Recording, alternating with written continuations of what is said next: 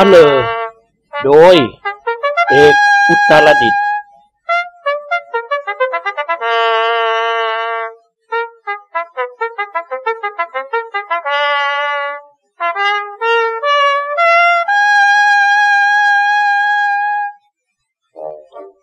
เมื่อวัยๆนี้ผมได้ไปเผาศพญาติผู้ใหญ่รายหนึ่ง ท่านผู้นี้ก่อนตายได้ทำคุณงามความดีไว้พอสมควร คือสร้างมรดกไว้ให้แก่ลูกหลาน มันประกอบการบุญการกุศล ในด้านศาสนาก็เป็นทายกวัดมาเป็นเวลานาน มิหนำซ้ำยังมองชีวิตเป็นอนิจจัง ต่อโลงไว้คอยใส่ตนเองล่วงหน้าเป็นเวลาถึง 40 ปี ท่านบอกผมว่าต่อไปไม้จะหายาก เพราะพวกตัดไม้ทำลายป่ามีมากและเวลาก่อนตายท่านยังทำสิ่งที่ควรทำไว้อีกด้วย คือ จัดทำพินัยกรรมแบ่งสมบัติให้ลูกหลานอย่างเป็นธรรม บันทึกใส่ซองไว้อย่างละเอียดว่า ควรละเว้นสิ่งใดบ้าง ควรประพฤติสิ่งใดบ้าง ควรระวังอะไรบ้าง ควรปลูกอะไรบ้าง ควรสร้างอะไรบ้าง สมุดธนาคารมีกี่เล่ม ตู้เซฟใช้รหัสอะไร ATM ใช้รหัสอะไร งานศพของท่านควรจะจัดอย่างไร ท่านเขียนไว้เสร็จ เขียนไว้ล่วงหน้าก่อนตาย แสดงว่าท่านเป็นคนปรงตก รู้ว่าทุกสิ่งทุกอย่างในโลกนั้นไม่แน่นอน ถึงจะกลัวตายไม่อยากตายก็ต้องตาย ความตายย่อมเกิดได้ทุกเวลาจึงไม่ควรประมาท ดังนั้นท่านจึงเป็นบุคคลที่น่าสรรเสริญอย่างยิ่ง ตะวันรับดวงลงไปทางหลังเมนแล้ว แขกที่มาเผาศพทยอยพากันกลับ ส่วนมากจะแต่งกายด้วยเสื้อผ้าสีขาวและดำบางคณะบางพวกก็มารถยนต์ บางคู่บางคนก็มามอเตอร์ไซค์บางคนอยู่ใกล้ๆ ก็เดินมาด้วยเท้า ทุกคนมีใบหน้าหม่นหมอง แสดงว่ามีความรักและอะไรผู้ตายพอสมควร ผมมองดูควันสีดำที่พุ่งขึ้นที่ปลายป่องเตา แล้วคิดว่าความจริงการตายตามกฎธรรมดานี้ก็มีส่วนดีอยู่เหมือนกัน คือเป็นการบรรลุผลที่สูงสุด ด้านกฎหมายก็ให้อภัยศัตรูก็เลิกอาฆาต คนที่รักอยู่แล้วก็จะรักมากขึ้น ความดีอันใดที่ทำไว้ก็จะเด่นขึ้น ผู้ที่กังวลห่วงใยก็จะหมดห่วง ผู้ที่เคยกีดกันในการดำเนินชีวิตก็จะหมดคนกีดกันเป็นต้น ความตายเป็นเรื่องของการผัดเปลี่ยน คือเปลี่ยนกันอยู่เปลี่ยนกันไป ถ้าไม่ผัดเปลี่ยนกันก็จะไม่มีที่ให้อยู่ เพราะถ้าไม่ตายกันเสียบ้าง โลกเราก็จะเต็มไปด้วยหมู่คนและฝูงสัตว์ใช่ไหมครับ ในฐานะที่ผมเป็นญาติกับผู้ตาย และได้รับการมอบหมายจากเจ้าภาพ ให้ดูแลในเรื่องชาปนกิจศพให้เรียบร้อย ดังนั้นผมจึงอยู่เป็นคนสุดท้ายกับพวกสับเปลออีกสามสี่คน ที่กำลังกินเหล้ากันอยู่ข้างเมน เมื่อเห็นผมเดินตรงเข้าไป เขาก็ชงเหล้าส่งให้ผมทันที มันเป็นเหล้าขาว 35 ดีกรีนี่เอง ผมรับแก้วมาถือไว้แล้วจิบเข้าไปนิดหนึ่ง เพื่อไมตรีพร้อมกับนั่งลงคุยกับเขาลุงนุช คือนายป่าช้าวัดปากฝาง เขาเป็นสับเปลอโดยสายเลือดทีเดียวแหละครับ เพราะว่าพ่อของเขาก็มีอาชีพเป็นสับเปลอมาเหมือนกัน ตาของลุงนุชก็หากินทางสับเปลอและตัวลุงนุชเองก็ได้เริ่มดำเนินชีวิตสับเปลอผูกมัดตาสังศพมาตั้งแต่อายุเพียงสิบกว่าขวบเสียด้วยซ้ำ คนในวงการสับเปลอบอกว่าลุงนุชหักแข้งหักขาคนตายใหม่ๆ ได้เก่งอย่างชะมัดญาติทีเดียว นอกจากนั้นลุงนุชยังเก่งในพิธีโบราณอีกด้วย เช่นกำหนดเครื่องใช้สำหรับจัดการศพ การอาบน้ำศพ การนุ่งผ้าศพ การลดน้ำศพ การหวีผมศพ การห่อตาสังศพ การจัดเครื่องสักการะใส่มือศพ การเบิกโลง การกำหนดเครื่องใช้ในการปรงศพ ตลอดจนการปรงศพ อันมีหม้อน้ำหม้อไฟ การเวียนจิตกาทาน การดับเท่าทาน เรียกว่ารู้เรื่องศพครบเครื่องว่าอย่างนั้นเถอะ ผมเคยกินเหล้ากับลุงนุชมาหลายครั้ง แกเล่าเรื่องราวชีวิตของแกให้ผมฟังว่า ในตอนแรก ๆ แกก็ช่วยสับเปลือรุ่นพี่เขาก่อนครับ เป็นต้นว่าเป็นคนซื้อดอกไม้บูชา ดอกไม้เผา ทูบเทียน เก็บกระดูกศพที่เผาแล้ว เพื่อมอบให้กับญาติพี่น้องของคนตายรายบางรายที่มีคนต้องการ ต่อมาก็เลื่อนขึ้นมาเป็นคนใส่ฟืนใส่ไฟก่อน และในที่สุดก็ได้เป็นสับเปลือโดยสมบูรณ์ มีอำนาจหักแข้งหักขาผีโดยไม่ผิดกฎหมาย เมื่ออายุได้17ปี ลุงนุชบอกผมว่าการเป็นสับเปลอนั้น ไม่ใช่จะเป็นได้ง่าย ๆ อย่างที่เข้าใจกัน การเป็นสับเหร่อนั้นนอกจากจะต้องมีของดีทางคาถาอาคม เวทมนต์ไสยศาสตร์ หรือมนต์มัตตาสัง น้ำมนต์ธรณีสารเหล่านี้แล้ว สับเหร่อทุกคนยังจะต้องมีความรู้ทางเทคนิคเกี่ยวกับผีอีกด้วย เป็นต้นว่าการเอาน้ำมันก๊าซกรอกปากศพ หรือใช้ถ่านไฟแช็กใส่ลงไป จะทำให้ศพไม่มีกลิ่น การเอาขี้เลื่อยใส่ลงไปก้นโลง จะเป็นเครื่องดูดซึมน้ำเหลืองได้เป็นอย่างดี การเลี้ยงศพด้วยน้ำแข็ง จะไม่ทำให้ศพได้เน่าไว นอกจากนี้ยังต้องรู้ด้วยว่าศพนั้นถ้าฝังลึกจะเน่าช้า ถ้าฝังตื้นจะเน่าเร็ว หรือว่าตอนเผา ถ้าให้ศพคว่ำหน้าจะไม่เร็ว แต่ถ้าศพนอนหงายพอถูกไฟศพจะตัวงอลุกขึ้นนั่ง มายิ้มแง่แก่ให้กับสับเปลือเป็นต้น หมายถึงเตาธรรมดาไม่ใช่เตาอบ เรื่องนี้บางคนหาว่าผีหลอก แต่ความจริงเป็นเพราะเส้นเอ็นในตัวศพหดต่างหาก ลุงนุชว่านี่เป็นเกร็ดเล็กๆ น้อยๆสำหรับเรื่องผี เทคนิคเกี่ยวกับผีผีสางสางจะต้องศึกษาและปฏิบัติในรายละเอียดมากมาย เล่ากันเป็นเดือนก็ยังไม่จบเลยครับ ยกตัวอย่างเช่น การตาสังศพ ลุงนุชบอกว่าผู้ที่ตาสังศพจะต้องมีความชำนาญเป็นพิเศษ มีการฝึกหัดไว้เป็นอย่างดี เชือกที่ผูกใช้ได้ดิบทบกันให้เหนียวหลายทบ มีขนาดโตประมาณเท่านิ้วก้อย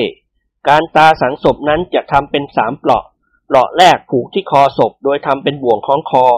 พร้อมกับว่าคาถา อุตโตคีเว เมื่อเสร็จแล้วก็โยงมาที่กลางลำตัวแล้วทำเป็นบ่วงตะกุด ผูกมือให้พนมไว้ที่หน้าอกเปราะหนึ่ง พร้อมกับภาวนาว่า ภาริยาหันเถ จากนั้นก็โยงมาที่เท้าทำเป็นห่วงผูกเท้าทั้งสองข้างให้ติดกัน ภาวนาว่าถ้านางปาเทรวมเป็นสามเปราะด้วยกัน ความหมายของเปราะต่างๆ มีดังนี้ครับ ห่วงผูกคอหมายถึงห่วงบุตร ห่วงผูกมือหมายถึงห่วงสามีภรรยา ห่วงผูกเท้าหมายถึงห่วงทรัพย์สมบัติ ห่วงทั้งสามนี้ผูกมัดเราตราบที่เรายังมีห่วงทั้งสามอยู่ จะทำให้เรามีทุกข์แม้ในยามมีชีวิต และในยามที่ตายไปแล้วก็ย่อมจะเกิดห่วงเป็นทุกข์ เมื่อพ้นจากห่วงทั้งสามนี้ไปแล้ว เราจะพ้นทุกข์เมื่อนั้น เมื่อตาสังศพเสร็จแล้ว สับเปลอจึงจะนำกลวยดอกไม้ ซึ่งบรรจุหมากพลูทูบเทียน สอดใส่ไว้ในมือศพ จากนั้นก็ทำการปิดปากปิดตาศพ โดยนำขี้ผึ้งมาแผ่ให้บางๆเพื่อปิดปากปิดตาศพ ความหมายในการปิดปากปิดตาศพนั้น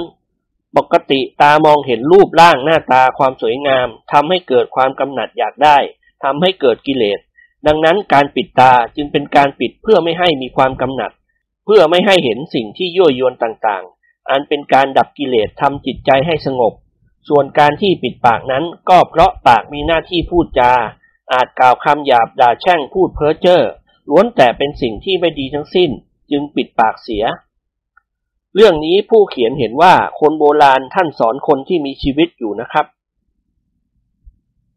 ลุงนุชบอกว่าการห่อศพนั้นต้องใช้ผ้าขาวห่อตั้งแต่เท้าตลอดศีรษะให้มิดทั้งตัว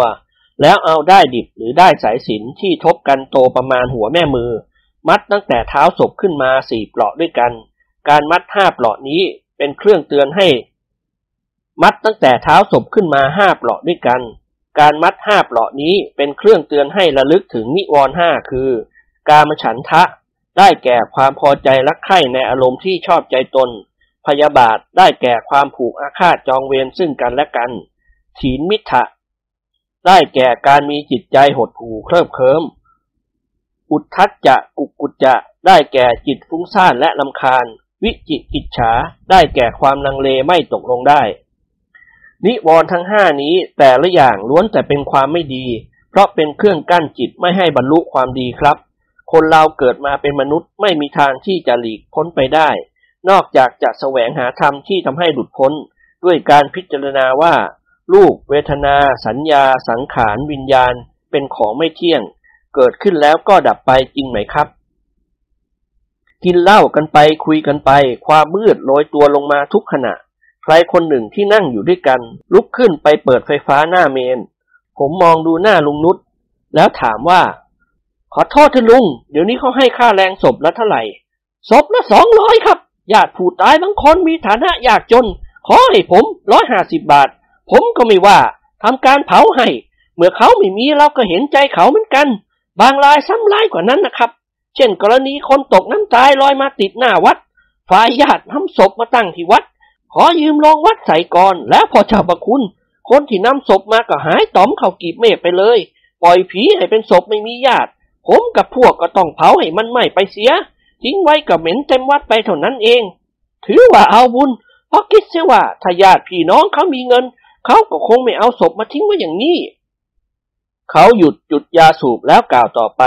เดี๋ยวนี้ทางวัดตั้งงบพิเศษ เผาศพไม่มีญาติแบบนี้ไว้ศพละร้อยห้าสิบ เงินเราเนี่ยเป็นค่าทานค่าฟื้นค่าไฟนั่นแหละครับคอยยังชั่วไปหน่อย ไม่ขาดทุนเหมือนแต่ก่อน ผมรีบส่งเล่าให้หัวหน้าสับเปลออีกกรุ๊ปเมื่อเห็นลักษณะอ่อนอกอ่อนใจของเขา ถามว่า ลุงนุชการเผาผีทุกรายเนี่ย ใช้เวลานานอย่างนี้ทุกครั้งไหมครับ บางรายก็ไม่นานครับ ถ้าผีอ้วนหน่อยจะเผาง่ายกว่าผีที่ผอมๆทั้งนี้เพราะคนอ้วนมีไขมันมาก ใช้ฐานกระสอบเดียวก็ไม่เหี่ยนเตียนไปเลย ส่วนผีผอมๆนั้นเผายากครับ เช่นพวกติดฟินติดเฮโรอีนแล้วแล้วก็เผาไปก็แห้งไป บางรายดำเป็นตอตะโกไปเลย ใช้ฐานต่างสามกระสอบกระดูกยังดำพอเผาแล้วกระดูกเขียวปัดไปเลย แล้วพวกที่เขาเก็บศพฝังไว้ก่อนเผาล่ะ เมื่อถึงเวลาเผาแล้วทำยังไงบ้างครับลุงนุชอ๋อไอ้พวกนี้แหละครับ เราต้องไปเปิดที่บรรจุศพ หรือเปิดห่วงซุยนำเอาศพมาต้ม ใส่ปูนขาวหั่นมะละกอ ใส่ยาดับกลิ่นเสีย ปะเดียวเดียวก็เปื่อยลูดเนื้อออกได้หมดพลืดพลืดไปเลย เออลุงนุชเคยถูกผีหลอกบ้างไหม ผมถามตามน้ำ แกหัวเราะแห่ๆตอบว่า เฮ้ผมเป็นสับเปลอมาสามสิบกว่าปีแล้ว ยังไม่เคยถูกผีหลอกเลยครับ มีแต่ตาลายหลายครั้ง ไม่รู้ว่าผีหรือคนเพราะนิดเมา จะจริงหรือไม่จริง ผมไม่รู้สิ ผมจากลุงนุชในคืนนั้นประมาณสองทุ่ม ไฟในจิตกาทานดับมอดไปหมดแล้ว พร้อมกับวิญญาณของญาติผู้ใหญ่ท่านนั้น ผมขี่รถกลับบ้านทางนึกในใจว่า คนเราเกิดมาเนี่ย ตายร้ายก็ที ตายดีก็หน ไม่มีใครเลยที่จะหนีพ้นความตายไปได้ คนมีก็ตาย คนจนก็ตาย ผมคิดว่าตัวของผมเองนั้น ถ้าถึงคราวตายแล้วก็ขอให้ตายไปเถอะ อย่าให้ตายทั้งเป็นเลย เพราะการตายทั้งเป็นนั้นร้ายยิ่งกว่าการตายธรรมดามาก เป็นการถ่วงความเจริญแก่ตนแก่หมู่คณะและแก่ประเทศชาติ ไม่มีทางเจริญขึ้นได้ การตายทั้งเป็นหมายความว่าชีวิตร่างกายนั้นยังเดินเหินเป็นไปได้ตามปกติ เช่นคนทั้งหลาย แต่ตนเองไม่คิดใช้ให้ทำประโยชน์ ปล่อยให้ใจตายด้าน ปล่อยให้มือตายด้าน ไม่คิดทำการทำงาน ไม่คิดประกอบอาชีพ ไม่คิดสร้างตนเองทำอะไรก็ขัดขัดขวางขวางนอกรีดนอกรอย ไม่ถูกทำนองครองธรรม ไม่นึกหน้านึกหลัง เป็นมะเร็งของสังคม ชีวิตเช่นนี้มีแต่ทรงกับสุด เป็นเหยื่อการเวลาให้กืนกินไป ทุกวันทุกเดือน ทุกปี พูดได้ว่าอยู่รอวันตาย เมื่อตายไปแล้วก็หมดไปชาติหนึ่ง หรือจะมีชีวิตอยู่ยั่งยืนนานก็ใช้การไม่ได้ เป็นชีวิตจอมปลอมครับกลับมาถึงบ้านอาบน้ำอาบท่ากินข้าวแล้วออกมานั่งเล่นที่ระเบียงบ้าน นึกไปถึงลุงนุชสับเปลอกับนึกถึงคนอีกคนหนึ่ง ที่เพื่อนผมไปพบมาบนรถไฟ ว่ามันช่างเป็นการบังเอิญอะไรอย่างนั้น เรื่องมันเป็นอย่างนี้ครับ เพื่อนครูของผมคนหนึ่งปลดเกษียณราชการพร้อมกับผม เขาเป็นคนแพ้ฟัน พอปลดเกษียณได้สามสี่ปี ฟันก็หลุดหมดปาก เขาขึ้นรถไฟไปนครสวรรค์ตั้งใจจะไปใส่ฟันที่นั่น เนื่องจากมีหลานชายเป็นทันตแพทย์ ขณะที่เดินทางไปบนรถไฟด้วยเหตุที่เขาดื่มเหล้าเป็นประจำ จึงซื้อเหล้าแม่โขงหนึ่งแบน พร้อมน้ำแข็งโซดากับแกล้ม นั่งกินไปตามทาง พร้อมกับชวนชายที่นั่งตรงข้ามร่วมวงด้วย ชายผู้นั้นดูท่าทีคงเป็นคนคอเหล้าเหมือนกันก็ไม่ขัดข้อง รับแก้วไปดื่มทันที พักเดียวก็เริ่มคุยกันอย่างสนุกสนานถูกคอ เออ พี่จะไปไหนครับ ชายคนนั้นถามเพื่อนผมขึ้นก่อน อ๋อ ไปนครสวรรค์ ไปทำไมครับ ชายคนนั้นถามขึ้นอีก ไปใส่ฟัน พื่อนของผมบอกตรงๆ อย่างไม่อาย พร้อมกับอ้าปากกว้างให้เห็นเหงือกแดงแจ๋อะใส่ฟันหรือครับเปิญผมมีติดตัวอยู่หลายชุด พี่ลองสวมดูสิบางทีจะใช้ได้ ถ้าใช้ได้ก็เอาไปเลย จะได้ไม่เสียสตางค์เสียเวลาทำเขาพูดอย่างใจปั้ม พร้อมกับล้วงลงไปในกระเป๋าสะพายเล็กๆ ที่ติดตัว หยิบฟันเทียมเป็นเงาวับคู่หนึ่งขึ้นมาส่งให้ เพื่อนผมรับมาอย่างงงๆ แต่แล้วก็ลองสวมเข้าไปดูกับเหงือกพลางส่งคืน หลวมไปใช้ไม่ได้ เพื่อนผมว่าชายคนนั้นล้วงลงไปในกระเป๋าอีก หยิบฟันอีกคู่หนึ่งส่งมาให้ พร้อมกับบอกอลองดูคู่นี้สิครับ อาจจะเหมาะก็ได้ เพื่อนผมรับไปลองสวมดูอีกแล้วสั่นหน้าส่งคืน คู่นี้เล็กไปครับ งั้นลองดูอีกคู่ ชายคนนั้นส่งฟันปลอมคู่ใหม่มาให้อีก คราวนี้เพื่อนของผมใส่เข้าไปในปากอย่างบรรจง